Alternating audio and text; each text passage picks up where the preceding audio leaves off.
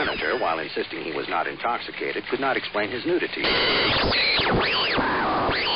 I'm not normally a praying man, but if you're up there, please save me, Superman.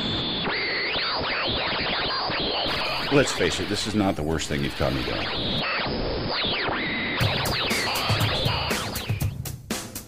Hi, and welcome to the Crisis on Infinite Midlives podcast. I'm Rob. I'm Amanda. This is episode 70, and I say this a lot, I, I, and it never really works out that way, but I really think it's going to be the case this week. This is probably going to be a shorter than usual show, um, because here's the reasoning behind it. Normally, I don't get too inside baseball about how we put this show together. Normally, we talk during the week about what we think the show is going to be about uh, as stuff comes up in the news or we know particular movies or books are coming out. We just sort of get a general sense of, okay, this is overall Where not- we think it's going. yeah, just sort of the general subject, not even an outline form. And then uh, usually on Sundays, I spend most of the morning sitting and reading through the books and putting together outlines of how we're going to you know, put the show together. Long story short, it takes a lot of work to make a show sound shitty. Ah, you're selling yourself short, sweetie. yeah. So we- we had some general ideas about this, and yesterday I was about three hours into a session of Watch Dogs on the Xbox, and that's when Amanda said, "Oh, by the way, my mom's getting here at noon. Uh, why the fuck is your mom coming here? Well, because it's Mother's Day." It's like, oh Jesus Christ! I completely forgot about this. So, Well, no, Rob, she's moving in, and uh, she's going to need this room. and I need a Speedy Gonzalez sound effect because that's how fast my fat ass would be out of this house. I like your mom. You like my mom. Neither one of us want to see them every fucking yeah, day. yeah. The the day will come where where decisions need to be made, and I will put a piece of paper in front of my mom and say, "I want you to not read this, sign it, and don't fucking date it." Jesus. and I will put her in the nicest home that I can afford. But believe me, my mom doesn't want to go through her golden years with my retarded ass drunk wandering around the house screaming about Batman. She she sacrificed too much to have to put up with that kind of shit. So yeah, everything I was going to do to to plan the show was completely derailed. I wound up having about an hour and a half today to try to figure out what we were going to put together, and even within that time, my folks are down in Florida. I had to call my mom to, to wish her Mother's Day because I you know, Happy Mother's Day because I hadn't sent her anything because I'm stupid. And the purpose of the call was just, uh, Mom, I love you. Thank you for everything. Happy Mother's Day. And instead, within five minutes, said, Listen, uh, can you? We have nothing but static on our smart TV. Can you help us diagnose what happened with it? And it's we can't be the only members of Generation X who have had to do blind fucking Tech support. tech support over the fucking phone. Say, okay, what do you see on the screen? It's the TV. It's completely broken. Well, how do you know that? Well, because all I see are the icons for Netflix and the icon for this. Well, then your TV's not completely broken, Mom. it's uh, you've got static in a window. That's the cable window. Okay, can you can you make that the entire screen? Well, how do I do that? I don't know. How do you do it when there's TV on it? Do the same fucking thing to it literally over an hour of uh, okay well uh, tell me what's on your remote literally read me the buttons on your remote i don't know what's on your remote take a picture of your remote and send it to me well how do i do that oh jesus christ it it was more than an hour of Oh, I'm sorry. I I didn't know how this machine worked.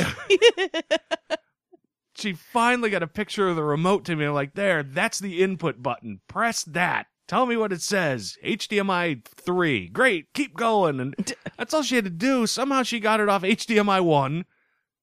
And she had to get it back there. But uh, I'm saying press the input button, even though the button is labeled input. God knows what button she was pressing on this fucking thing. And I'm thinking, I got a goddamn show I got to put together. I can't tell her that because she doesn't know this show exists. I don't want her finding this fucking thing. oh my god. So yeah, we had just enough time to to put some stuff together, and then Amanda's mom was here, and then she left. She I- showed up 20 minutes early, threw my whole whole thing off. yeah, showering. I would have liked to have done that today. That would have been an excellent thing for me to do. So yeah, and then we had another hour and a half uh, afterwards where I was able to put stuff together. So just out of the gate, this is going to be a truncated show. We're only going to talk about one book instead of two, and, and we've got one subject for the week. So, But I made duck fat tortillas, so the day is not a complete loss. no, absolutely. When my heart stops in about an hour or so, we'll call it a big day. Yeah. So, You and me both. I mean, it was it was an excellent lunch, and it was delightful to. How, how many other daughters make Peking duck bar for their mother for Mother's Day? I am awesome. yes, you you absolutely are. you are a terrific daughter, and, and and you're a wonderful girlfriend. And next time, just every day of the week, hammer into my head that your mom is fucking coming on Sunday, so I I, can I will do that. so I can plan better. It's my own goddamn fault, but that's how it is. All right. So, is anybody coming next weekend? Not that I'm aware Do I of. need to be aware of it right now? I'm, I think we're good. okay. All right. All right. So the main thing we wanted to talk about uh, this week, well, the main thing we're, we're at least going to talk about this week is convergence uh, from DC. Uh, everything is now going into the first of issue two. Yes. So it was a two month deal that they put together initially to sort of hide that they're moving to Burbank. So they just wanted this plan together so they could move without writers and creators having a fucking phone that they could call to ask what's going on. it has since become this thing they're going to use to form a soft reboot to bring some new books out. So there's been a, lot of questioning as to what the DC universe is going to look like after Convergence. And all we've really had up until this point is a few things that came out of panels, which Yep. we certainly covered in our C2E2 shows, and solicitations, but nothing concrete as to what those books were going to look like. As of these first number two issues, at the back of every issue, DC has put in a four, five, six page preview of a different book that's going to be coming out after Convergence Yeah. most of the ones they've given previews of, at least this week, are new books. There were one or two existing books, but it's a first real concrete. Here's what we're going to be seeing when Convergence comes out. This so, is- yeah, and and some of them look really interesting. oh, absolutely. Uh, some have some real balls to them. Uh, some, Some I can I just look at them and shake my head. yes, it's a, this is a book I will buy one of. Or at the very least, flip through it in the comic store, and that may Yeah. be about it. Yeah. It's it's great that DC has made a commitment to widening their audience and having more books for more people. The reality is, as a middle-aged white dude from the East Coast, that means some of those books are not going to be for me, and that's okay. But that that's that's fine. at least now I sort of know ahead of time. and we'll certainly talk about one or two of them uh, in this. Now, we are freaks since we have a comic book podcast. We I told the owner of our local comic store, "Give me every Convergence book. Just give them all to me." I did the same thing with Secret Wars. I'm going to be bankrupt by July. it's just the way it is, but we have to have these books so that we can talk about them even though we only talk about a few books a week.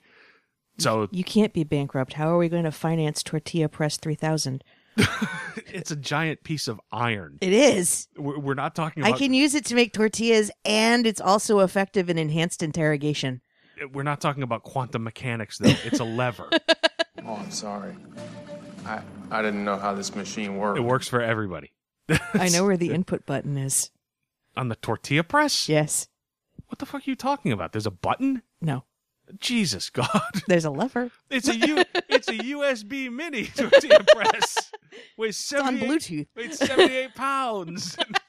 This one's this is heavy. It, it must weigh at least 10 pounds. It, it'll connect to your phone and destroy it, but it'll connect to it.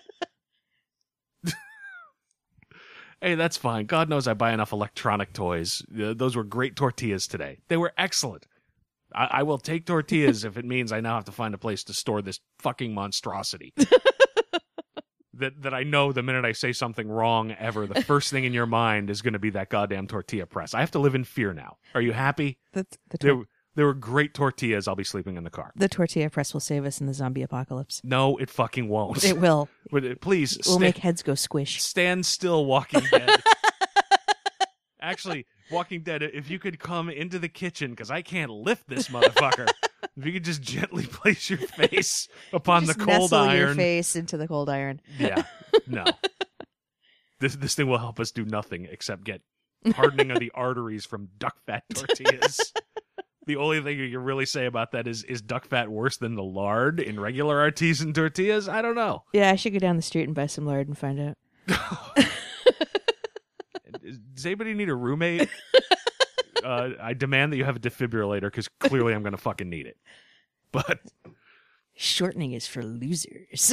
yeah, there's a generation of people who died early. and yeah, I'm a loser.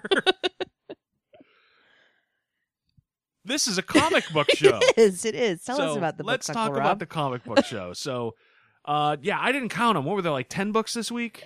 At least. And so that's 10 previews. And if you didn't get the books, uh, that's where I was starting out with. I'm a freak because I told them, give them all to us so that we can review them. But if you didn't get all the books, uh, you can get all these previews online, and I'll put the URL in the show notes. Please remind me to put the URL in the Okay. show notes. So you can see what the hell we're talking about, even if you didn't pick up all these things. So I'm going to start going through these just so we can discuss them in, no particular order. It's Sounds literally the, the order the stack was in when I started frantically putting together notes after I hung up the phone on my mom, finished grinding my teeth and shivering with rage, and uh, managed to actually get some shit done before your mom showed up 20 minutes early. So I'm going to start off with uh, Doomed.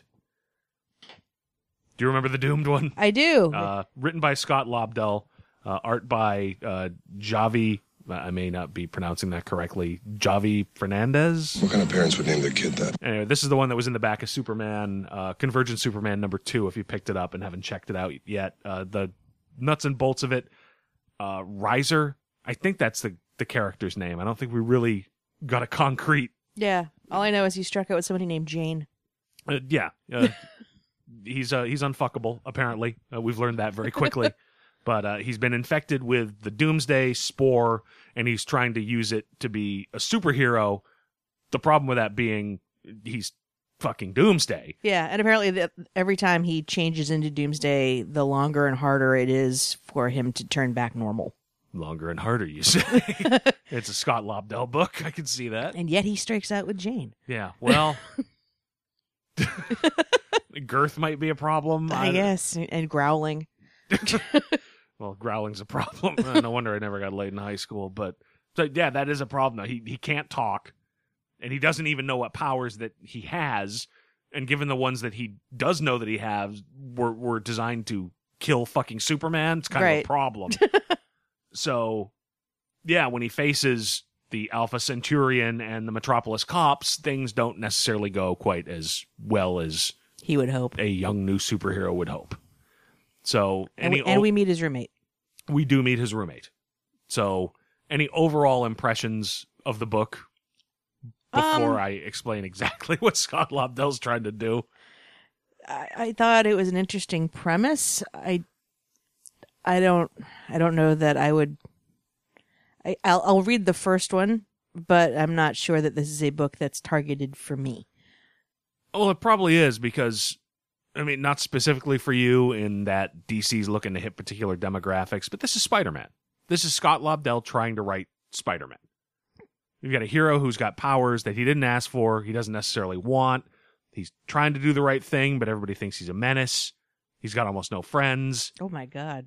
He's got a fucking elderly aunt, for Christ's That's right. There's an Aunt Bell that did that did stand stand Yeah, out. you can Yeah. almost hear Lobdell going, you know, I always wanted to write Spider Man.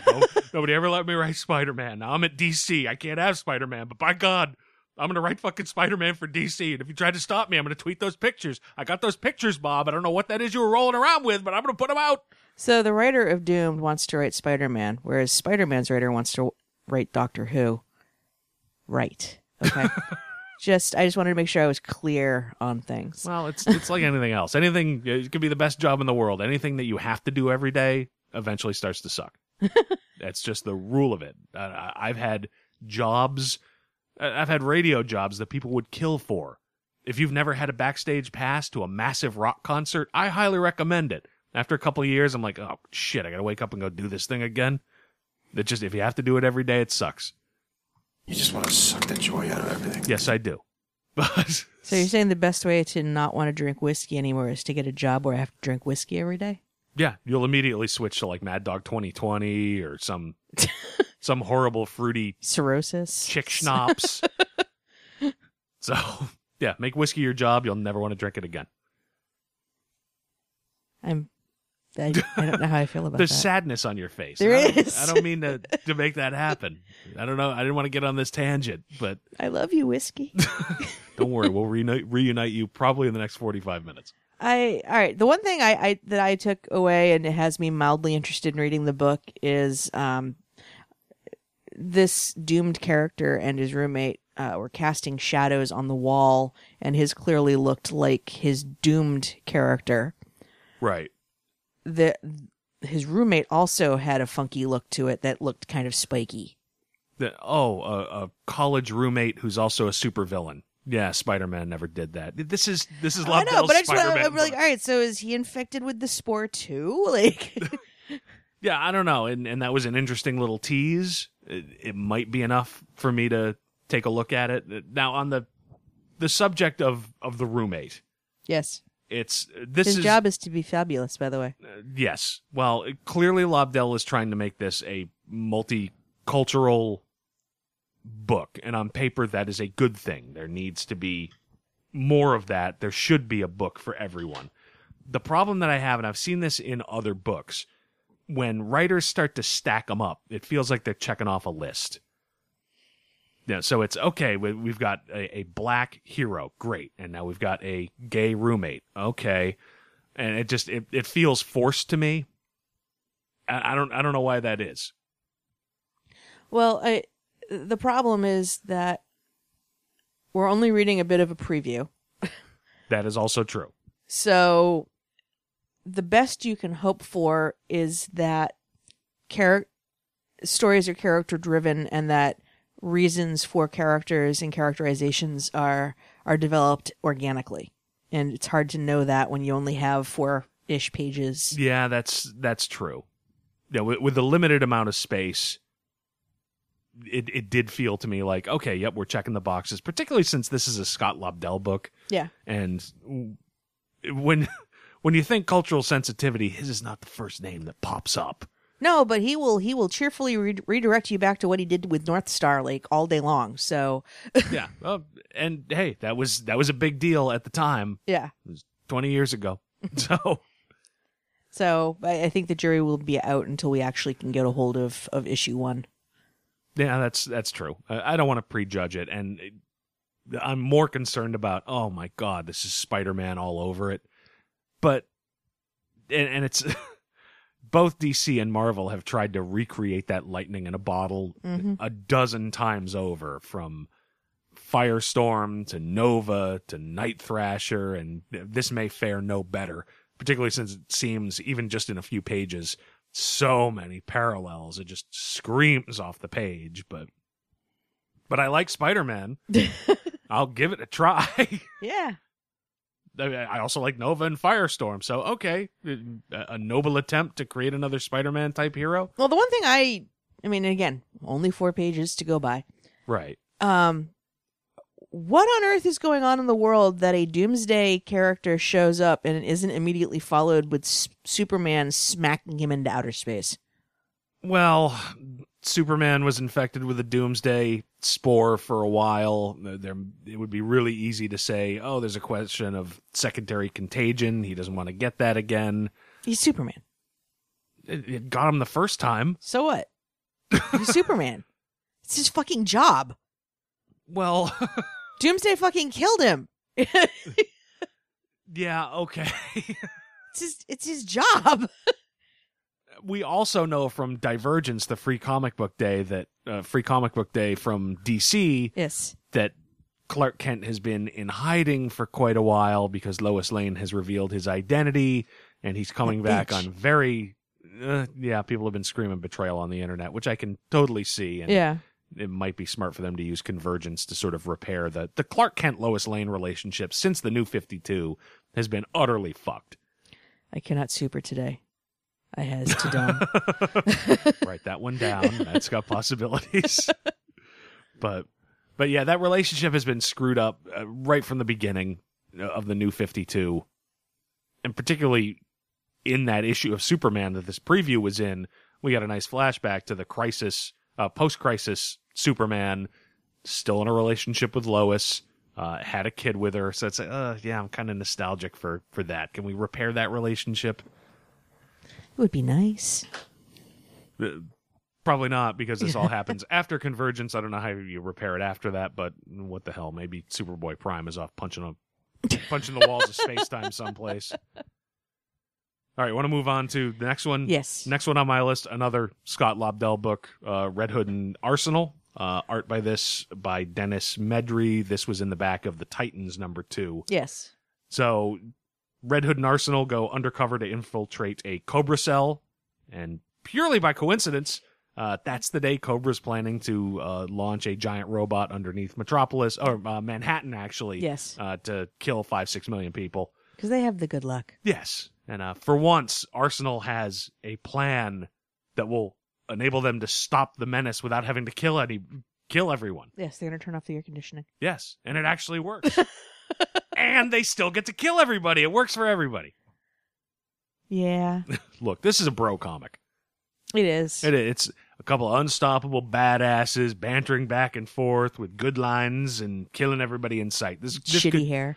yeah, this could come directly from the '90s. Yeah. Yeah, down to everybody's got armored costumes and fucking Red Hood's got a Batman cut off hoodie like Scarlet Spider. Today's it looks a good like. day to kill people, bro. Yeah, bro. Yeah. Now, with that said, there's kind of an old school 20 year old charm to just a straight up action comic with lethal, lethal violence. Yeah.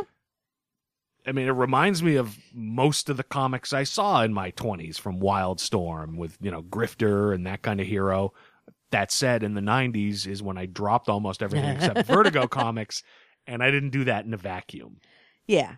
Uh, this is this is the the comic book for everybody who's complaining that comics are changing too much. Basically, Yeah. So, in the interest of a comic for everybody, people who are ranting and screaming about all these others, here's a nice, safe book for you. It'll rub all your weird feels from the days of Wizard magazine. it's and- just missing some pouches and has feet. oh, there were some pouches. Yeah, that's true. So, but yeah, I mean, if if you're really nostalgic for '90s comics, I can see this appealing to you. If you've got teenage male children, I can see this appealing to them. At least Starfire isn't around to horse stuff up like in Red Hood and the Outlaws. So I mean, it's it's less offensive than it was, but it's still it's it's not a book that I, as a 44 year old guy, it didn't appeal to me when I was a 24 year old guy. I was I was reading Sandman and it's, Preacher. It's for a particular segment of the population. yeah, it's it looked okay.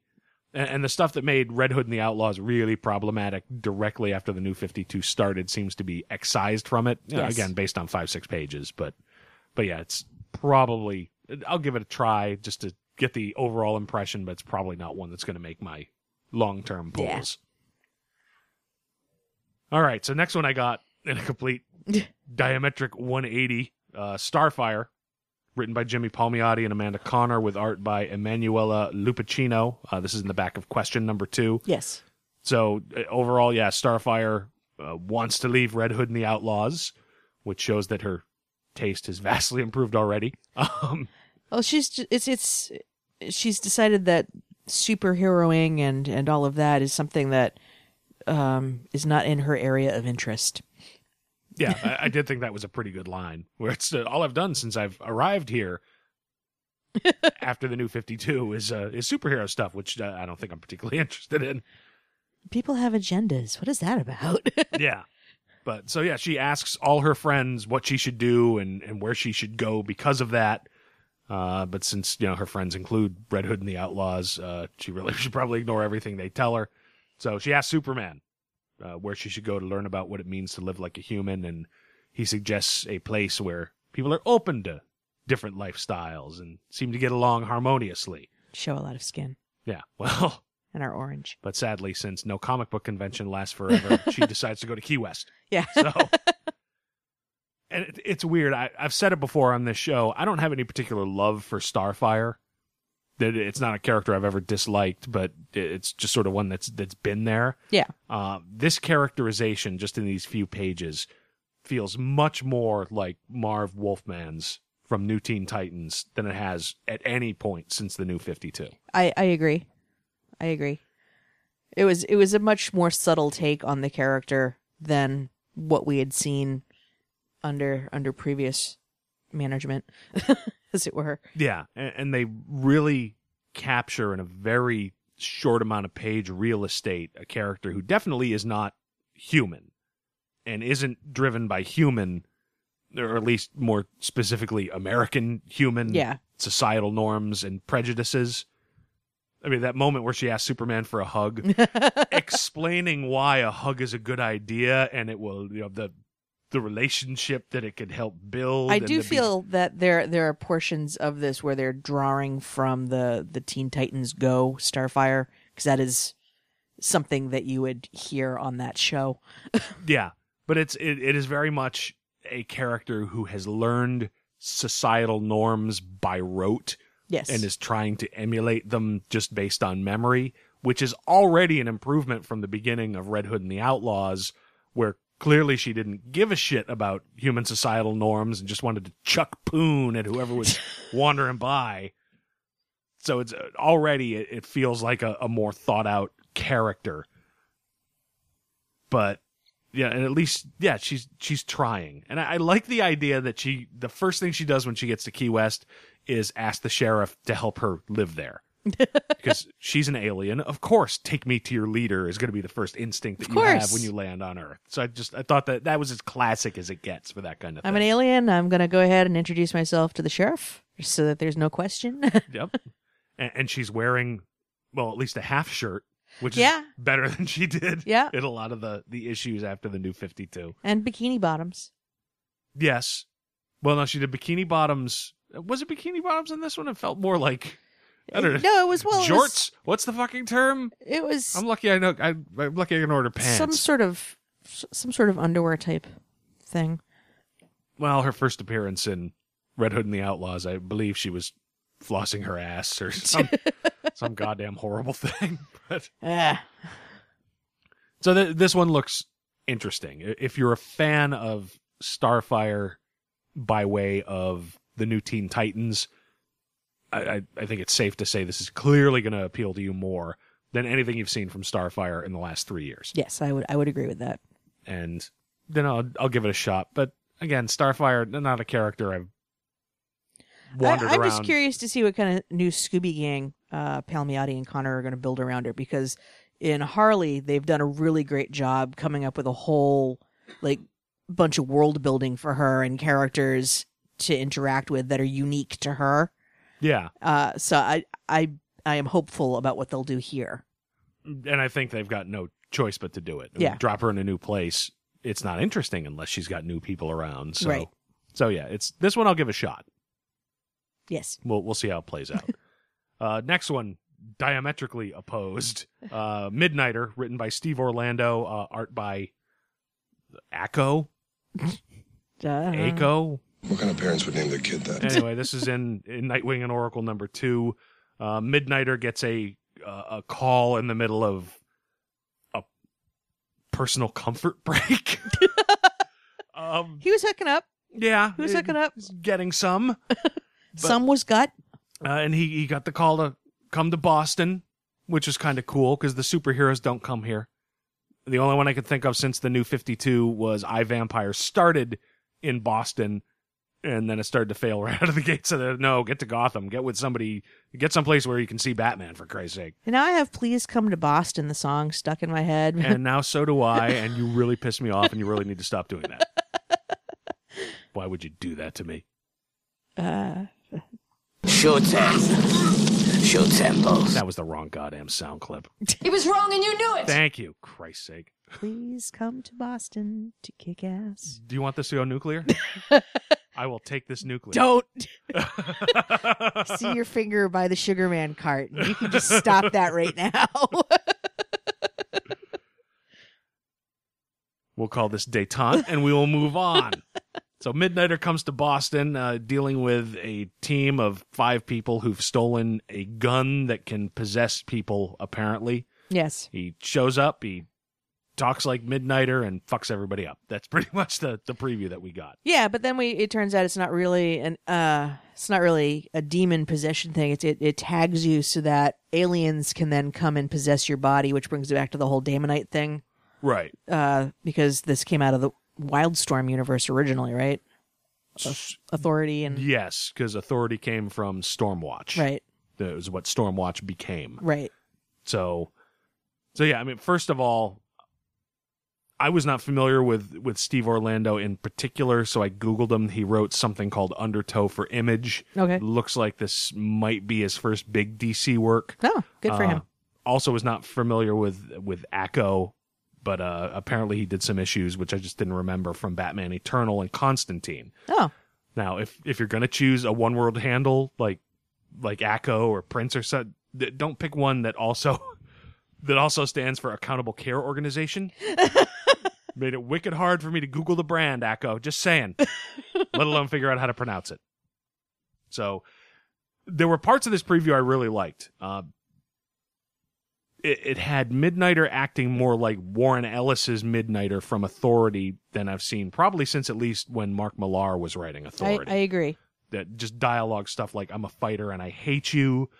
I will track you across the multiverse and torture you in ways that will test the boundaries of your anatomy.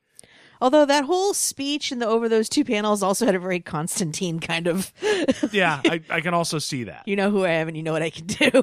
yeah. But it's Midnighter has not talked that way for a while, and on one hand, it felt like okay, you're clearly trying to ape Warren Ellis, but on the other, I missed that kind of characterization. So I'm okay with it. I want to see where it goes. yeah, I agree. Yeah, and and he he's trying to have these big ideas like yeah, a possession gun that really just paints targets for for aliens and da- Daemonites or, or whatever. Right. Um, so it looks like he's he's trying to get the thing in an old authority kind of characterization. So Right. I, I like that. No, it's it's props for for clearly seeming to be familiar with the old school Midnighter. Yeah. Uh, one thing that that gets me and bother it bothers me only because I've been reading Authority since almost from the beginning. The fact that the character is gay is important, particularly given the time when it came out and the characterization that they give him here, where he's clearly just hooked up with somebody. That's absolutely fine, but I think people miss the point about Midnighter's sexuality, and the point is not just that he's gay but that he was gay for Apollo. Because this was Ellis's comment on Batman and Superman. Right. So it was it's sort of a yeah, of course these two friends forever. yeah, Of course they of course they'd be in love with each other. And I think that's something that people miss. It's not just that the Midnighter is gay, it's that relationship Yeah. is important. So to then have it become, oh no, he's just, you know, hooking up with this guy and I I think I got the nod of he hooked up with Warren. Even though it doesn't look anything like Warren Ellis, that had to be on purpose. I'm sure it was. but but I, I think it just sort of misses that characterization point. I, I- bring Apollo back around. That's Well, and that's the thing. Uh, Again, we only have four or five pages to work with. We don't know how that or if that will factor in. Clearly, this writer has done his homework on certain other character beats. sure, So, but just in that short amount of real estate, that opening scene felt like you know shock sexuality, the the way Catwoman one did. Know, uh, of course, you you can see Catwoman fucking Batman, but it felt like you threw it in there for the sake of, ooh, look, isn't this shocking that it's and. Uh, you're right. We're going to need more to see how it plays out, but yeah, but yeah, I want to see Apollo back. God damn it! that's right. Put the band back together Exactly. Just do the authority for Christ's sake. and do it right. See, the problem is they can't. No. Because if they're going to bring Stormwatch into DC, the idea of the authority, the idea of the authority was always was what if the Justice League went after serious problems? They were basically a world power. Well, and they tried to do the Authority, Stormwatch, whatever, with the new 52 reboot, and it was just wonky. Like, you have to have certain people writing it that are willing to be committed to where it needs to go, and that just didn't happen. But you you can't go that way in the main DC universe. You can do it in a side universe, but in the main DC universe, if there was a super team that was attacking existing governments and invading countries, you can do that in Stormwatch. You can't do that in a world with Justice League. You'd have them battling the Justice League all the time Right. having Stormwatch be this, you know, ooh, secret long term. It's what demon knights eventually became to secretly be out there protecting the universe from hidden threats and nobody knows they're there. You can do that, but that's not the authority. And it was smart that they called it Stormwatch instead of the authority right after the new 52 even the even though the book never really hooked, Yeah. but No, I I agree. I, I think it's just it's one of those things that's hard for those of us that were fans of it. We'd love to see it come back, but you're right. There are certain constraints that there it, it's hard to work around to do it properly. Except after Convergence, there really aren't. After Convergence and Multiverse, stick the authority in Earth, three whatever. or- yeah. Yeah, to pick an Earth where nothing's going on, for Christ's sake. Because I'd love to see old school authority again. You'll never get Ellis back to write it. No. And it was never as good. Millar did okay. That's about the last thing I can look at from Mark Millar and go, yeah, all right, you sort of continued that pretty well. So I'm- I'm not sure who you get to do it, but it, it was never quite the same afterwards. Eh, I've got the ultimate authority in the other room. It's always there on the shelf. Meanwhile, we have Midnighter. Yes, Yeah, we do, and there's there's enough interesting stuff there. I'm definitely going to give that one a shot. Yeah. So move on to not a new book, uh, Green Lantern, uh, written by Robert Venditti, art by Billy Tan. This is in the back of Atom Two. I enjoyed this preview. Yeah, I, I enjoyed it, and it it gave me more hope for an individual Green Lantern title than I've had for for quite a while. Yeah. So it's we've got Hal Jordan. He's on the run after leaving the Corps and taking responsibility for all the failures that happened uh, up to and including Godhead. So a, a local cop finds him in a space station and goes to bring him into custody, and a fight ensues. And Hal takes the the cop hostage and escapes. And he talks to him for a while and then lets him go, and that's really about it Yeah. but it's probably as exciting a concept for Green Lantern as as I've seen since Darkest Night. And it was the tightest, I think, of the previews. In a lot of ways, because look, I've maintained for a long time the biggest failing of the Green Lantern movie was that it was focused on his being a space cop Yeah. as part of a team and less on him as a solo superhero. And the thing is, I'm not that interested in the Green Lantern Corps. I like Hal Jordan. I like Yeah. Guy Gardner. And yeah, he's a Red Lantern now, but uh, assume for the sake of argument, he's a Green Lantern. I like John Stewart. I even like Kilowog. Frankly, How about Nort? No love for Nort? Uh, if I'm feeling drunk and nostalgic, okay, I'll, I'll go with Nord. I'll, I'll I'll chuck him a pity one, I guess. but yeah, I don't give a hoot in hell about the rest of the Green Lantern Corps. Yeah, Mogo, he's a planet. He's a planet. Gives a shit. And it's it. I want a Green Lantern solo superhero book, and we have not had one, arguably since before the Sinestro Corps War in the the mid late two thousands Right.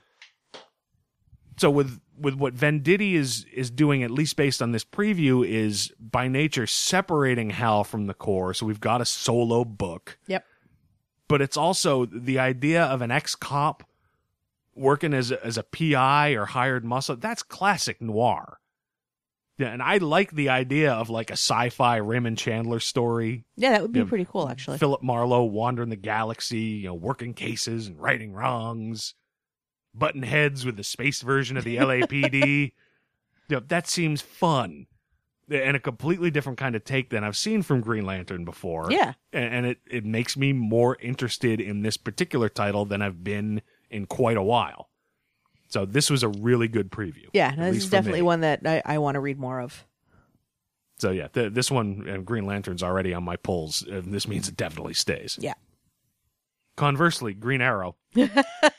um, written by Benjamin Percy, uh, art by Patrick Zircher. This is in the back of Speed Force 2. Yeah.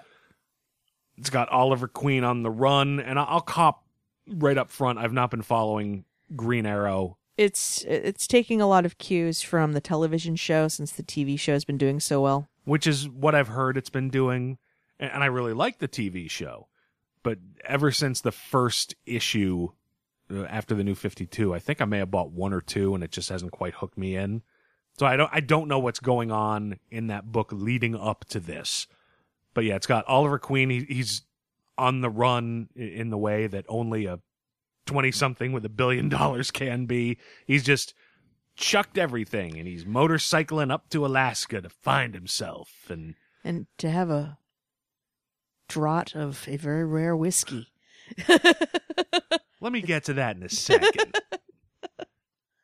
but yeah, he- he's up there and he's just getting himself laid and drinking and fighting and then he beats up on some dude in a clown mask and decides it's time to go home. Coincidentally, perfectly in time as ninjas of sorts seem to be attacking Seattle, which I guess is home. So It's all Thea's fault. I don't even know if Thea's in this book. No, she was. It was um because it, it looked more like Shadow to me at the end. But uh, yes, it looked like Shadow, but it was little sister. So on paper, it would be Theo, Thea. Yeah. Not Theo. That's Huxtable. That's that's very different. I'd love to see Theo Huxtable fight crime. I don't know how he would do it, That'd be great. but DC, get on that. no, don't don't get on that. Get- Jesus Book Christ, for everybody. that's a real tight demographic you're going after. me, me after two beers. That's basically after two beers and a misstep to bring Theo Huxtable into my mind. Theo Huxtable, street cleaner. Oh, yeah, no, He was wrong and you knew it. stop it. Um This, no sorry, go ahead. well, this was a weird one. I mean, the, the idea of of Oliver Queen chucking it all to go pull tail. You know, it, it's interesting. Uh, that little note of, oh, dude, I got thirty different uh, Tinder accounts. Tinder accounts, you know, of different names varying on mine. Okay, that that gave it a little grounded realism, I guess. But overall, this this one felt all over the place. What what were your impressions before I cut you off like a dick? No, it's it's fine. I I I felt like I don't know what's happening in the book because I haven't really been following it, other than you know knowing that it's gone more in the direction to follow the TV show. Right. It it seems as though, however, Oliver in the TV show would not make this decision. Oh Jesus, no. You have failed this city. Yeah, Would not then say, and you know what? I going think, to Alaska. I think it's time to to vibrate my balls on this Harley for a while and go find myself some dead man booze. I failed this city. It's Miller time. like, What's it? that whole sequence was really problematic. I- Even in Alaska, I can't imagine the local constabulary being okay with a bar with a vat full of dead guy in it. There's there's got to be something resembling a health department even in towns in Alaska. And the thing is, that's a big fucking vat. it was. So that's a lot of whiskey. Yeah. So yeah, we're not talking a a draught of rare whiskey. No, that's that's not twelve year old fucking No, it's Bowmore like in 10, there. high, 10 high or some shit like that. Uh, yeah, that, that means Oliver Queen drove to Alaska to drink Old Crow filtered through a dead guy's butthole. and whiskey's a solvent. So he just pounded an ounce and a half of fecal cholera. Jesus Christ. He's not going to live long enough to get past Seattle. That was just it's like, ugh, no, I've I've seen bee whiskey. I've seen some weird shit in a whiskey Rob, bottle. tell us the story of the bee whiskey. Oh Jesus Christ! I used to work with this guy who was uh, he was a, a naturalized American citizen, but he was from Vietnam, and he knew that I enjoyed my whiskey. So he said he had something interesting for me to try. I did not try it. he came in with a Woodford Reserve bottle full of some form of brown liquor about halfway, and half of it was full of big, dead, angry looking fucking hornets. like as big as the first knuckle of your thumb, just these giant angry angry looking killer bees. He's like, Hey, you want to try this? I'm like, My mom's allergic to bees. This is anaphylaxis in a bottle, dude. I don't think I should even be near this. I'm not sure if I'm allergic or not. This is not how I want to go out. Clawing at my throat with a stinger stuck in the roof of my mouth. Yeah. And the taste of what probably was 10 higher old crow that they poured over fucking bees in the back of some 7 Eleven in downtown Da Nang. Didi Mao? I'll sign the confession. I'm done. I'm not a fucking hero. You put that bottle away. So yeah, dead guy whiskey kind of had a problem seeing that. Got it. had a problem believing that. But even beyond that, there were, just in this short number of pages, there were storytelling problems. I mean, we go from the bar to an 18 wheeler to fight a fat guy in a clown mask, and then boom, he decides he's Green Arrow again. But I mean, literally the cut from the bar to the fight that happens mid page. Yeah. So it's my initial thought was, well, they must have cut pieces and parts of the story to to, give us a, a preview that goes a certain way, but they would have to have cut a page apart and put it back together, and that doesn't seem really likely. It's possible. Yeah, there was some layout issues made the uh, action kind of difficult to follow. and yeah, and and not knowing what's going on.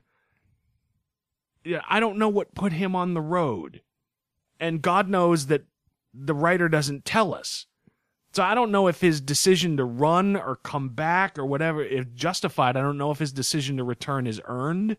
And and again, you've said it a couple times. This is just a few pages, but there's not enough there for me to be able to make a decision beyond shit's jumping around all over the place and ugh, dead guy butthole. All right, for a billionaire, he's got a terrible taste in booze. But you know, he can afford really excellent health care. he's gonna fucking need it. He's gonna need a bowel transplant. yeah, this one it was it was really all over the place. I, I'm not sure about this one. Whiskey tastes earthy. It's got a barnyard taste. That's butthole. you taste the butthole in the whiskey, do you? It's artisanal butthole. Jesus. I don't think that could be a title. No. All right, so let's move on to the one that, at the very least, I think was the ballsiest of all of them.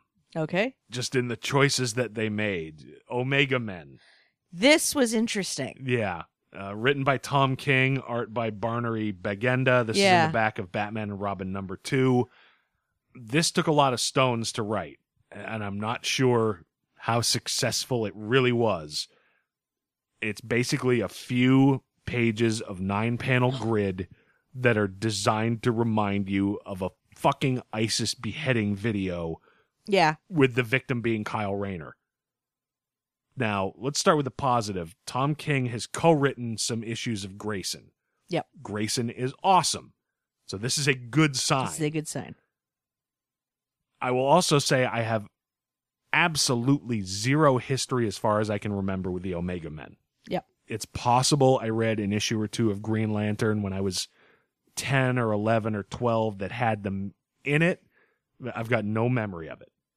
So I can't say for sure whether I've even seen any of these characters before. But it takes some real balls to show your air quote heroes aping a fucking terrorist video. Yeah.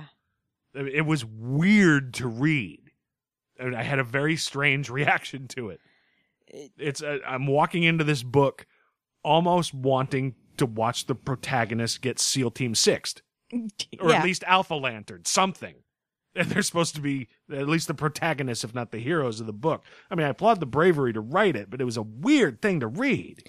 Well, and, and also as I'm watching this go down, they make a point of saying, you know, White Lantern, Kyle Rayner. So does that mean he? I, I, I remember how most of this played out, but does that mean if he's if he dies, he'll come back? Like, I've not been most of his stuff I think has been in Green Lantern New Guardians. Okay. Which I've not been reading since that's another one after the first issue or two. It's like, yeah. but like the White Lantern is supposed to be the opposite to the Black Lantern, so it's Yeah, but exactly how that works, it's been a long time since I've read any of Brightest Day. Yeah. And not having kept up on New Guardians, I'm not entirely sure how that works. okay. So is Kyle Rayner immortal? Uh, I don't know. he's he's a superhero. None of them die forever. Right. But he was all like, you know, Carol, I'm gonna be a little late. Well, yeah, which was heartbreaking. yeah. It's yeah, I, I don't know how to feel about this one. It took a lot of stones to put that together. I'm gonna have to buy the first Yeah. issue Yeah. Oh yeah. just to see how it plays out. But uh, yeah, you've you've got me basically rooting against the title characters right out of the gate. You're gonna have to come a long way. Right. Have it be a faked video. They're trying to draw somebody out. something. yeah, which which would be a fine story choice. But after dropping these few pages on us and saying, "Yeah, j- just wait another month or so," that might be a hell of a misdirect. yeah. It's like, really, you got me in with this? yeah, I, that It was ballsy. I'm having a hard time articulating how weird it made me feel to read. And it's good to be challenged by stuff. So yeah, you've got me for the first issue. But man, as a preview for a standard superhero comic, that's not mm, one Yeah. not something I've seen similar before. Nope. Any anything else? I really don't know what else to say about I yeah, one. I just I, I I read it. I was like, holy shit! This did he just kill him? Like, Well, yeah, and it's just straight nine panel grid. Really doesn't change. Dude talking to the camera about religion and how his people have been. It, it- it's an ISIS video. it is. Yes. I mean, I, I got to give it a shot because anything that can get that kind of reaction out of me i- is worth a day in court. That's worth four bucks to me. Yeah. But we're man, they're really gonna have to follow through on that in a really compelling way. Yeah, even if it's you know, and then Superman blasted them to death with heat vision. Right. All right. Let's move on. Uh Detective Comics. That was also interesting in terms of all right now you have my attention because it seems like by the end of it um harvey bullock wants to kill renee montoya Yeah.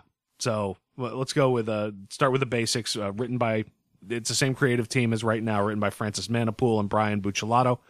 Art by Francis Manapul. This is in the back of Justice League Two. Yep. So yeah, this one was sort of structured, even just a few pages.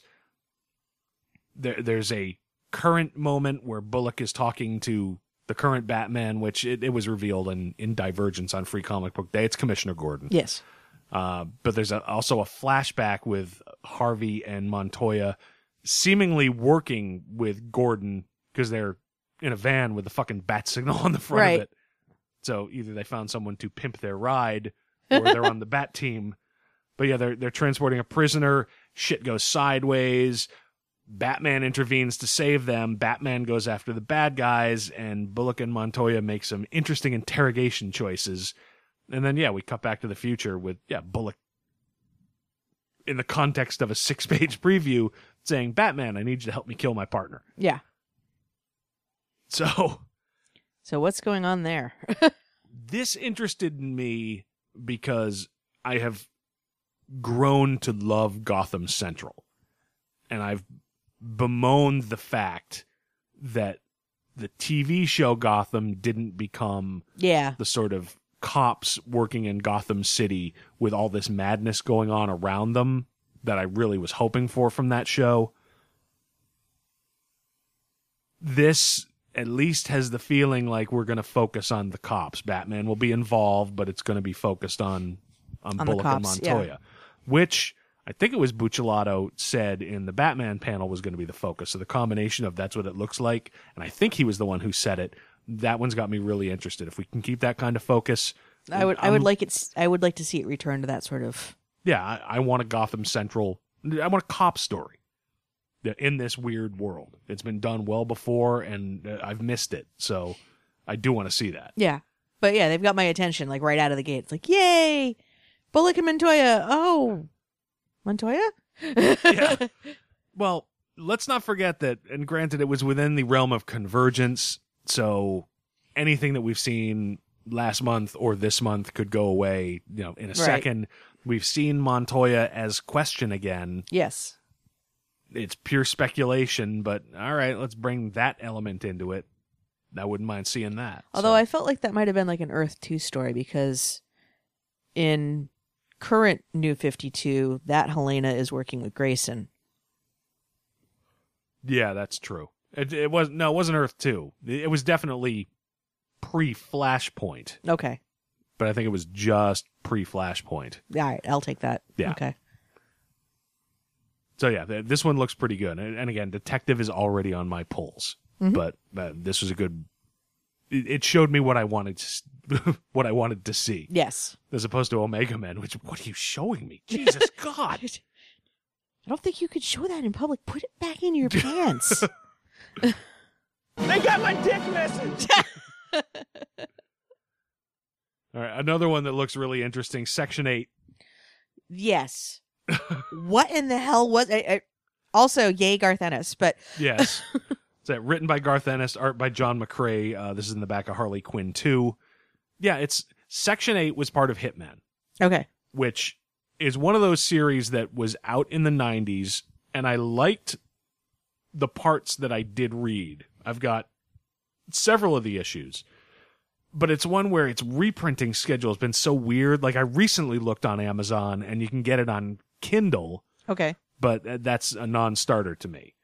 I mean, you might as well make it available in Esperanto. I, I don't Yeah. have a Kindle, and I don't. I don't like digital comics. I'll do it if I have to, but I want the goddamn trades. Right. Even though God knows we don't have any more shelf space in this house, but but yeah, it's it was almost comic relief in Hitman. There was this guy six pack who drank in Noonan's bar with Tommy Monaghan and uh, uh, Nat, his his sort of partner in crime, and he was convinced he was a superhero, and he built this superhero team called Section Eight, and I don't. I don't remember all the heroes on it because I've only got maybe one or two issues with those in it, but one of them was the one we saw in this preview. Dog welder. Dog welder, whose superpower was he would weld dead dogs to your face with an arc welder. Jesus God. so he would also potentially do it to allies or anybody else who was around. It was- so, yeah, it's, I definitely Hitman is one of those. I, I want to get my hands on the whole thing. Yeah, I, I bought. I think the I think I have the last two complete arcs and maybe the first one, and I missed a bunch of them in the middle. Because if you were reading comics in the '90s, and you know, I was not making a lot of money at the time, and that was when I was very much so in Vertigo. But Hitman was always sort of the redheaded stepchild to Preacher.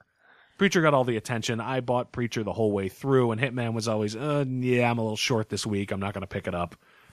Uh, uh, reading this reminded me pleasantly that Ennis can deliver some dark goofiness that Oh yeah, you, know, you see in some of his Punisher run, you see in some of the the Preacher run, but you know you spend a lot of time if you read Ennis, you know, dealing with mostly just the dark, straight, serious stuff that you forget right. that he can be like this. oh yeah, just a wicked sense. Of, you get into his war books, you forget he's even got a sense of humor sometimes. Yeah. But, but yeah, the big over the top stuff.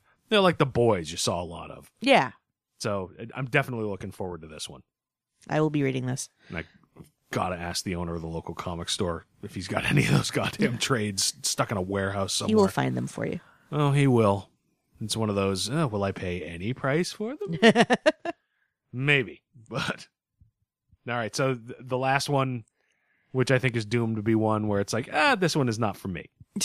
Uh, Prez, yeah, written by Mark Russell, art by Ben Caldwell. This is in the back of Batgirl Two. It's basically the concept of Prez from the '70s, except instead of what was his name, Rick Ricard or something. Uh, now it's uh, Beth Ross. Get it, Betsy, Betsy. Ross. Yeah, Uh, she's Twitter famous. She got elected president on Twitter. they they must have somehow changed all the laws. She's gonna be thirty five. well, that was always the concept of Prez is when the voting age went to 18 that a constitutional amendment changing the law to make the president could be 18 uh, that went into effect and that's how it happened. so clearly they're going with a similar concept but also you know Twitter who can't stop people from sock puppeting themselves 36 times and you know they can somehow manage to get a blue check mark to the rich people but uh, everybody else yeah we'll trust their vote. Sure. But so yeah th- this new president elect uh, on her way to a UN meeting her plane gets shot down by insurgents of some type. Clearly it seems like some sort of inside job from people Yeah. who don't necessarily want a Twitter famous fucking 19 year old socialite to be president did I shoot the president down I don't think you did. it's a fake president I don't need the Secret Service fucking coming here I'm talking about a story Um, I somebody had. It's clearly like you know people who are doing drone work. Um, Hmm. and there's some sort of conceit that it's been programmed in such a way that they can't see what they're shooting at because do you want to see a bunch of dead bodies before you go home for Thanksgiving? No, you don't. So they look like turkeys.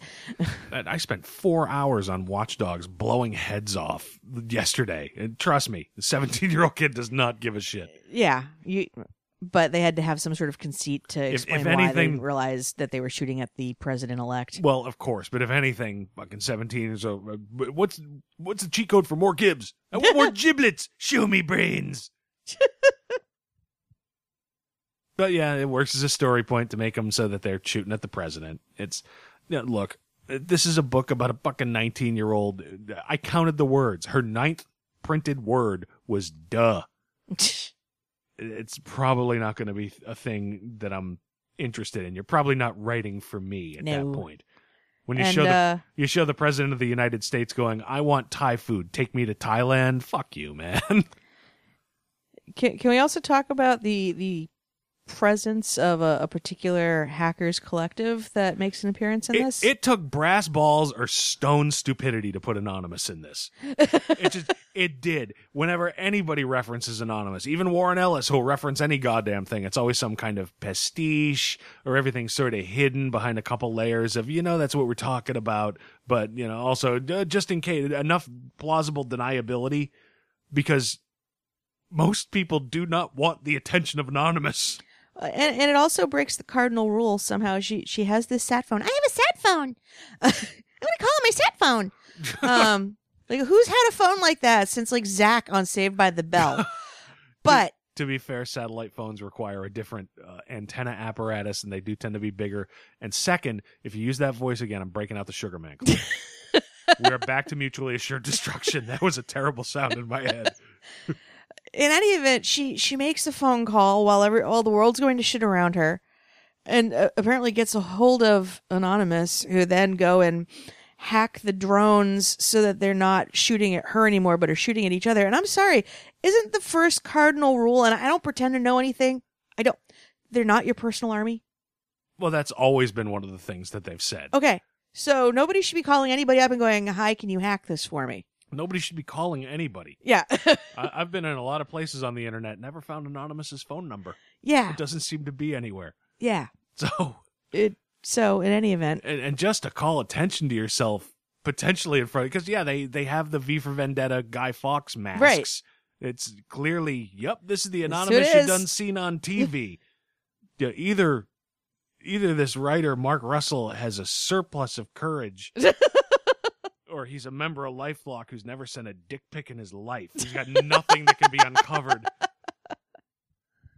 now, the one thing that I'll I'll try to give the benefit of the doubt on this, there's clearly a sense of rip from the headlines that Russell's going for. You've got drone combat, you've got anonymous, you've Yeah. got social media, you've got ridiculous fucking modern affinity for Thai food. It's fucking noodles, sprouts, and peanuts, people. Settle the fuck down. and palm sugar, fish sauce.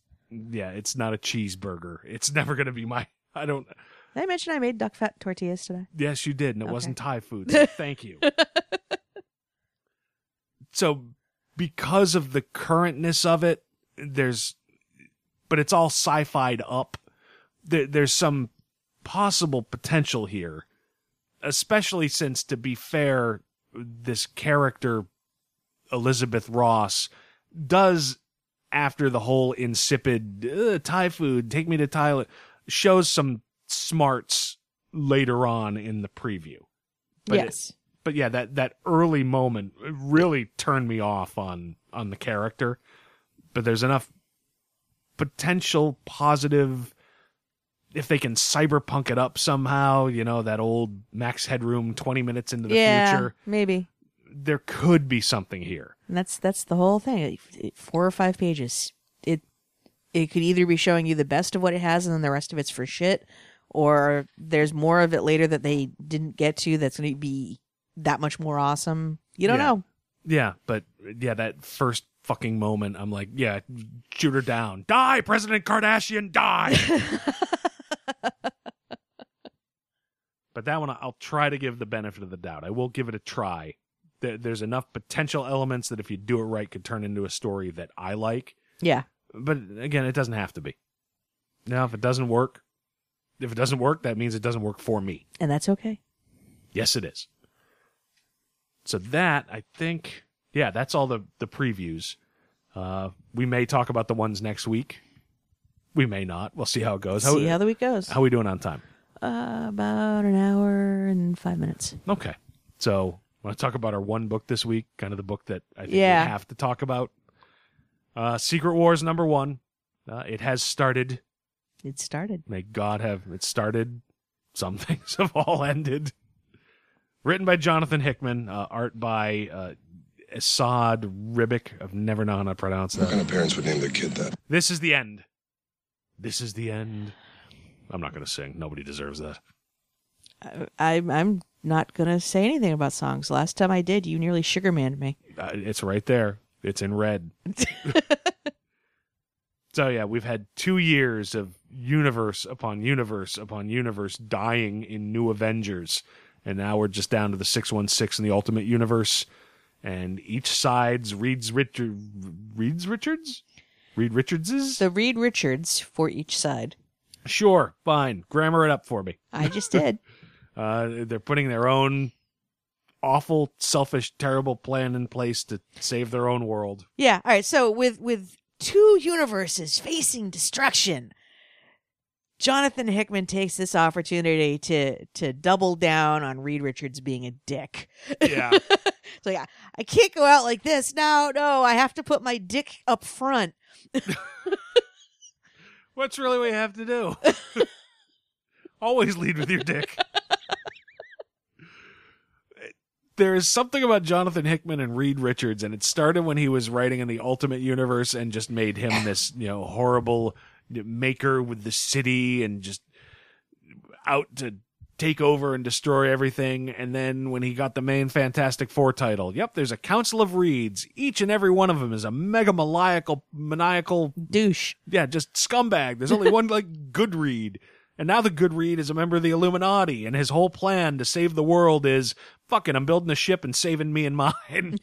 it's just oh If you're lucky, you might get to come with us, but probably not. But probably not. Yeah, and everybody's triple redundant. So if you say you don't want to go unless you can bring your family, fuck you. You can sit here and die with the universe. What are you, fucking Noah? Jesus. There's definitely a feeling of that. It's you know I'm I'm saving mine, but so yeah, I mean the, the overall uh, on the ultimate side, that Reed Richards is telling Ultimate Nick Fury send everybody over and preemptively attack the six one six. And Reed Richards in the 616 is saying, I'm going to build this life raft and everybody come here and make sure that you're here in time so that we can escape this. And is doing nothing to save the world, even though. but not a- you, abo- but but not you, unicorns. You're an abomination. Let's not bring that up. It's not really Noah's Ark, but to be fair, the the concept that there is no stopping this is well worn and has been well explained in New Avengers and Avengers leading up to this.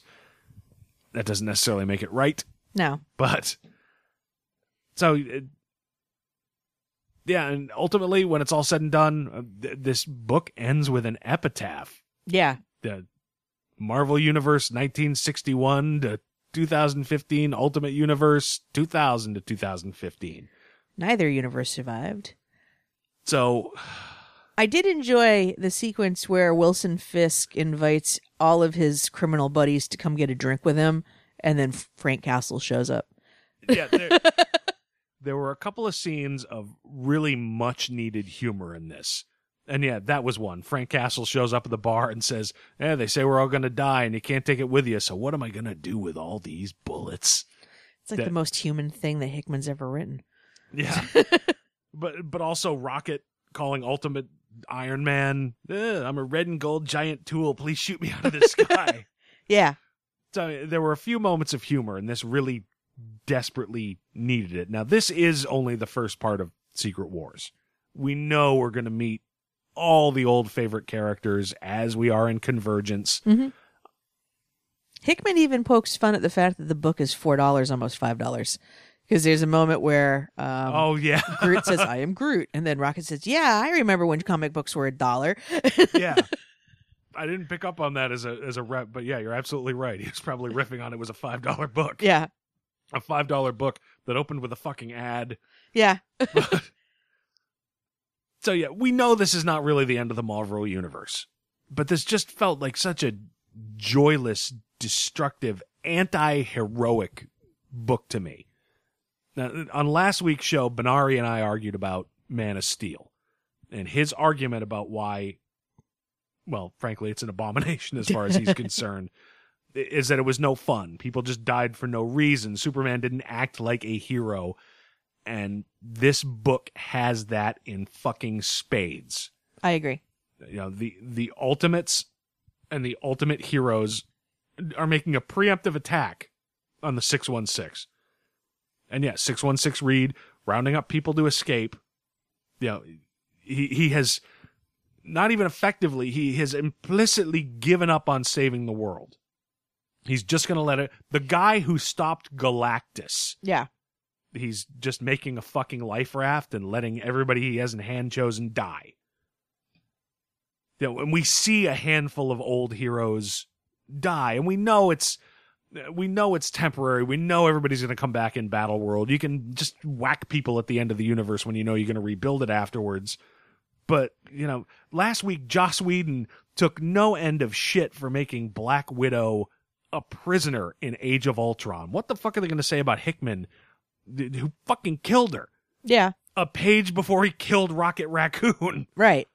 That you want to talk current audience fucking favorites?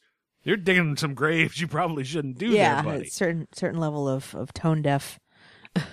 I mean, give me some additional. I don't want to completely monopolize this conversation. I'll rant about this. And the thing is, again, it, it's part one. I don't want to rant. This is terrible. This is awful. But I don't think it's a good start, and I don't think it correctly categorizes what the Marvel universe has been about for as long as it's been around. So, but Well, I just have to wonder, like, to what degree do they realize that some of their storylines have just gotten out of control and need to be trimmed back? That they have to set fire to both Marvel universes and salt the earth to this degree.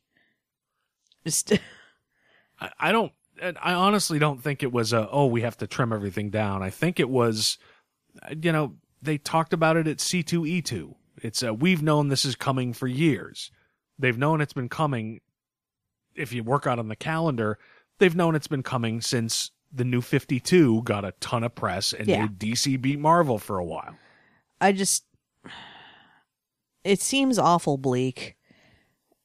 I just I I could have gone a long and and fruitful time without ever seeing Cyclops get anywhere near the Phoenix Force again. Oh Jesus, yeah. Um it's like like oh look it's Cyclops. Oh, Phoenix Force. Yay. What a bunch of a-holes. Yeah, we don't need that. Yeah. I liked Storm and Thor's scenes in this. Uh, they they both have that sort of ringing imperial tone to their speech, so I thought they they they paired well with one another. Yeah, I can see that. yeah, it it just seemed like on on the mar- um the Ultimate Universe side, like there was just a lot of a lot of unnecessary unheroic behavior happening, but you're also not supposed to think of Reed Richards in that universe as being anything other than um A dick. uh, yeah. I guess where I would be surprised is why wasn't Fury relying on his own brain more and less on Dick Reed? Well, because ultimately, I suck. that ultimately, for Hickman to tell his story, he has to kill these universes. Yeah. That he has set it up so that there was no escape. But the problem is he set it up so that key people have also decided there's no escape and acted in a way that is just not heroic. Well, that's just it. When you start to shoehorn characters into behaving out of character in order to tell your story, that's where it starts to fall down. Well, I I could make the argument that he's not doing that. He set up an impossible situation and over the course of a year or so showed that okay, they have to deal with the they had to Kobayashi Maru it. You Yeah. can't get out of it. But the problem with that is it makes everyone look really self-interested and not heroic. I, I compare it in my head to Crisis on Infinite Earths Yeah. Which is as close a story to this as you're going to find. Yeah. It's a flat out collapse of a multiverse. It's just about apples to apples. Pretty much. And in Crisis, yeah, the multiverse died, but at no point in that entire 12 issues did anyone give up. Yeah, except for Pariah, but that guy went fetal if the breeze blew the wrong way. True. But, you know, he was so sensitive, he made Kurt Cobain look like a guy who can only get a boner stomping on squirrels. Pariah was a wuss. He was there to be the wimp. But Yeah. everybody else, nobody quit. Yeah, and we had huge character moments in that story of heroes giving their lives to try and save the multiverse. It turned out they were doomed in their attempt, but well, they right, died right there, saving it. trying to save the multiverse, whereas all of the characters in these stories are self-involved to the point of they just want to save their own universe and fuck that other universe, and then they only want to save the lives of the microcosms within their universe that matter to them, and that is that's where you have just the anti, the opposite of hero heroism. Yeah, and I, I will still try and play devil's advocate and maintain that Hickman showed over time the efforts becoming more and more desperate. You know, starting with we're not going to destroy any universes, we're going to try to deflect them.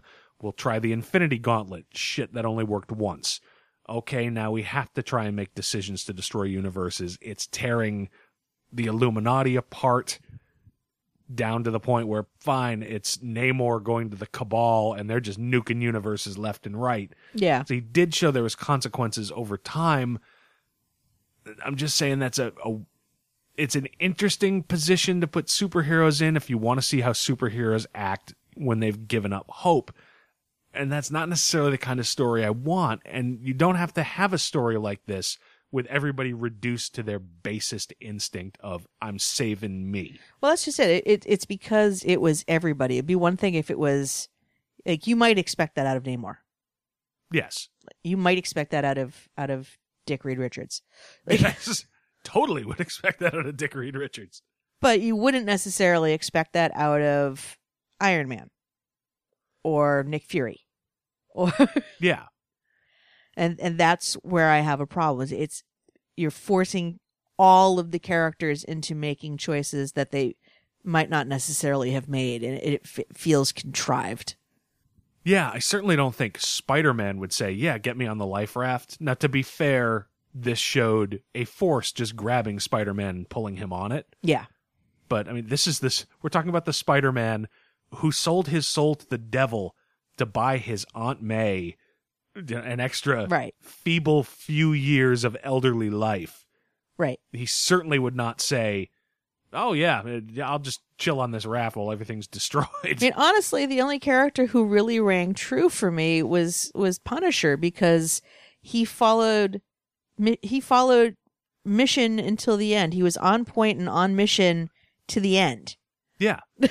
it was, this is what I do, and it doesn't matter that this is all happening. Right. And I could easily see Frank saying, uh, "Look, I'm street level. They've probably got it, but just in case they don't, this is a either whether they whether they have it fixed or not. This is a golden opportunity, and this is what I do. I'm not going to give it up. Yeah.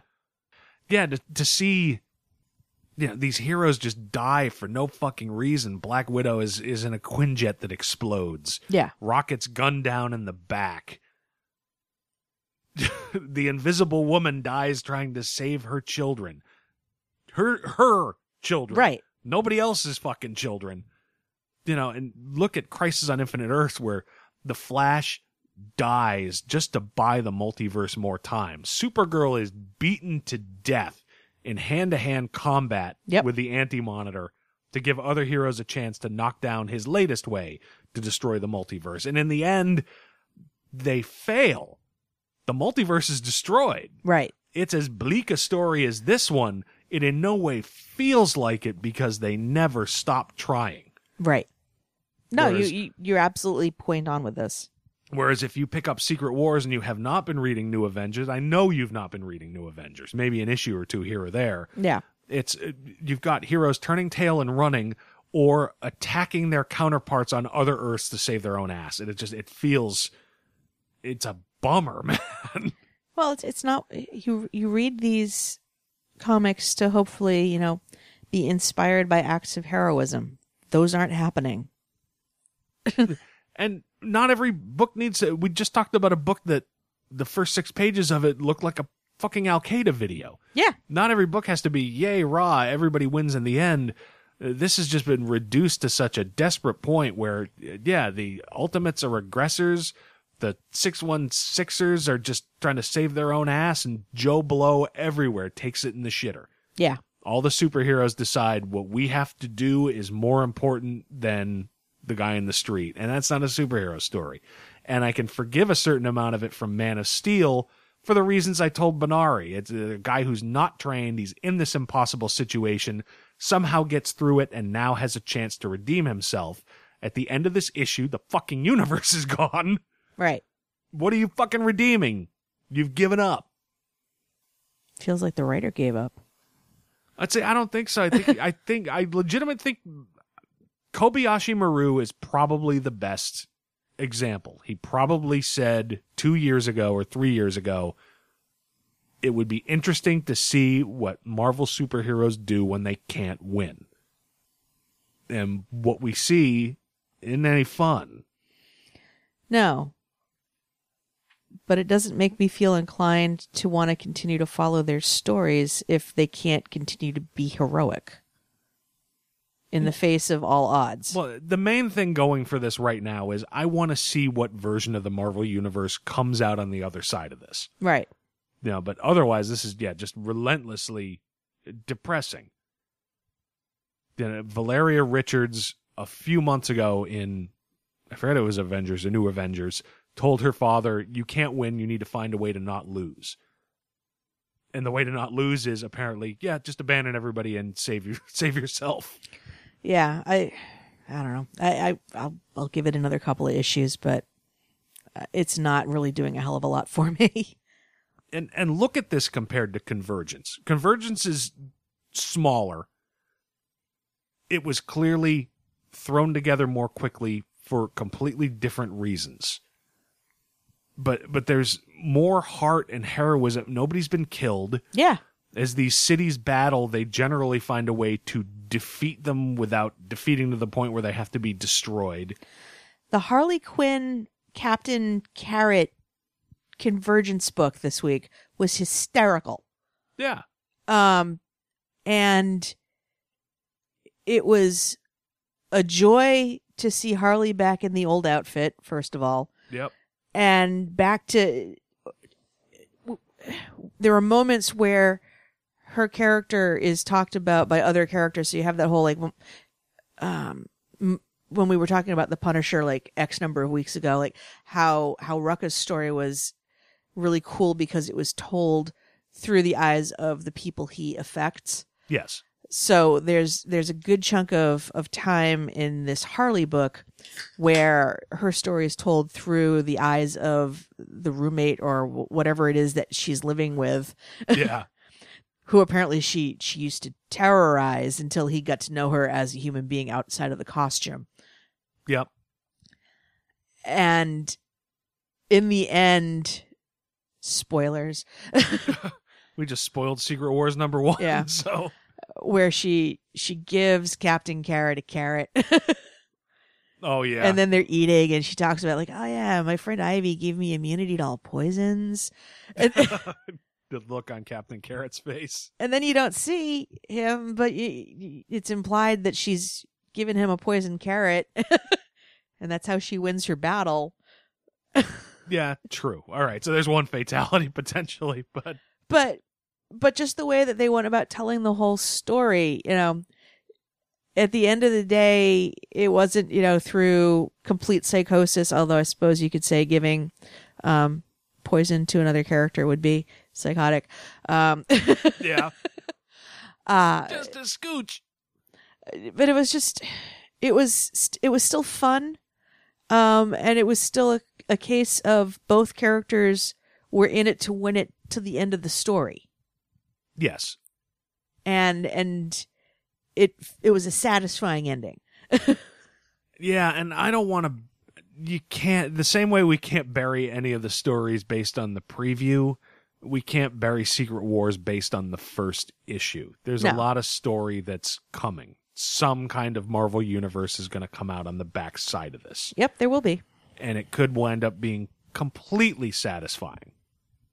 But just based on the first issue, this is yeah, the superheroes lost. And they not only lost, they abandoned humanity to save their own asses. If you look at this the right way, this is a story not about superheroes, but classic Nietzschean Ubermenschen elevating themselves above us, leaving us to our fate like we were fucking cattle. They, And they- that's a bummer in a fucking superhero comic. they walked off the job. Yeah. And it, it could turn out completely satisfying, but it's a hell of a beginning. And I just keep thinking there are people out there who scream. I've always said I have a soft spot for Identity Crisis.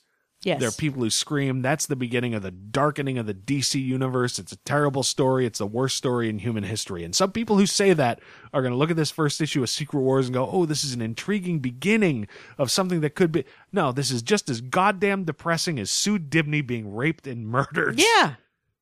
And I'll admit that's depressing in Identity Crisis. I personally think the overall story turned into one worth reading, despite being a bummer all the way through it. This may turn out this way, but man, it's a beginning. Hickman's like, making you work for it, and and if my initial, it, I would say my, if a reader's initial reaction is, I don't know, I can see this all the way through. I'll just wait till you're done, and I'll come back after you've rebuilt the world, yeah, which is kind of how I'm feeling.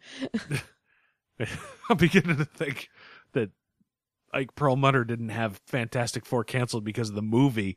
It's because by the end of this, I don't care what version of Reed Richards you got. I want to stomp his fucking balls off. I have a tortilla press that could help you with that. I'm intrigued by your position. Would like to subscribe to your newsletter. Fuck Reed Richards. Showtime. Showtime, boss. So yeah, I, I came out of this book just feeling kind of gobsmacked, and it's it was really Christ. A lot of people with powers. I didn't see a fucking superhero anywhere in this book, yeah, really. and I'll I'll withhold judgment. Like I said, I've already told my local comic store owner, give me all of them. Show me everything redeeming about it. Show me where it's going. Show me it leads to a Marvel universe that's worth reading about. Because this Marvel universe, uh, fuck it. Yeah. Hate to end on a bummer, kids, but it was the biggest book of the week. And uh, uh, oh, Oh, oh. Anything else about Secret Wars, or, or we should probably wrap it up because we're Yeah. running late. I, yeah, I, I just, it was a stone bummer to read. I, I, I hope that in their grand scheme of things, um, there are some redeeming qualities in the next issues, but I, there's just a lot to, to get past there. This may be one of those stories that ends up working out better ultimately in whatever trade it finds itself in. It's possible. But there's there's a lot going on here where I'm almost it's almost like when they were doing Final Crisis where I just sort of gave up. I'm like, yeah, nah, Batman has a gun. I'm done. yeah, well, I've said over and over again, and I've written in reviews back when we were more of a, a written site that I've always found Jonathan Hickman's writing kind of bloodless in the sense that he's always seemed more interested in plot than characterization. In which case, he's created a great Kobayashi Maru plot for the Marvel Universe. The problem is, in order to get to that plot, people need to work in a way and act in a way that fits into it Right. and this is potentially a classic example of that. No, it's it's not potentially. I think it is. Yeah, Spider-Man sitting silently on a life raft as his world is destroyed as opposed to fighting to his last breath. The Spider-Man who says no one dies on my watch. Yeah. That's right there. Okay, you got a real problem with your making these characters do things to get to the end of the world. I agree. So, I don't think you can say it much more eloquently than that. so we'll see how it plays out, but you want a nihilistic hero? This is the only one you need. You want to talk to God? Let's go see him together. I've got nothing better to do. That'll do. All right. So yeah, we're we're running wicked late today, so I think we need to wrap the show up. Okay. We will be back to more of a normal set of topics and hell, Secret Wars 2 is out next week. We'll see if it starts to redeem itself that quickly. We'll see. But in the meantime, not sure how you found this episode, but you can always find us at our home website, crisisoninfinitemidlives.com. You can email us, crisisoninfinitemidlives at gmail.com. We are on Facebook. We don't do a ton with that, but we can certainly get messages through it. You can find a link to our Facebook page on our website. We are on Tumblr, crisisoninfinitemidlives.tumblr.com. We're, we're on Twitter. We sure are. What, what's that? Uh, what's that handle At again? Infinite Midlife. at Infinite Midlife on Twitter. Uh, we are on iTunes. If you found the show through here, do us a favor, shoot us a review, uh, give us a rating. It helps people find the show. And besides, we like hearing from listeners. We fun. do. Uh, Thank we- you to the nice person who left us a, a, a message on um, the Comics Podcast Network, of which we are proud members. Indeed. Did I miss anything? Oh, you can find Uh, us on TuneIn Radio. Uh, anyplace else? Anything I missed? I think that pretty much is it right now. All right, so I think that will do it. This has been episode 70 of the Crisis on Infinite Midlife show. I'm Rob. I'm Amanda. Thank you for listening, and Derp. Now I need another goddamn beer. just to just to get the taste of superheroes acting like dicks out of my mouth. oh, wait, I just said dicks out of my mouth. Okay, cut.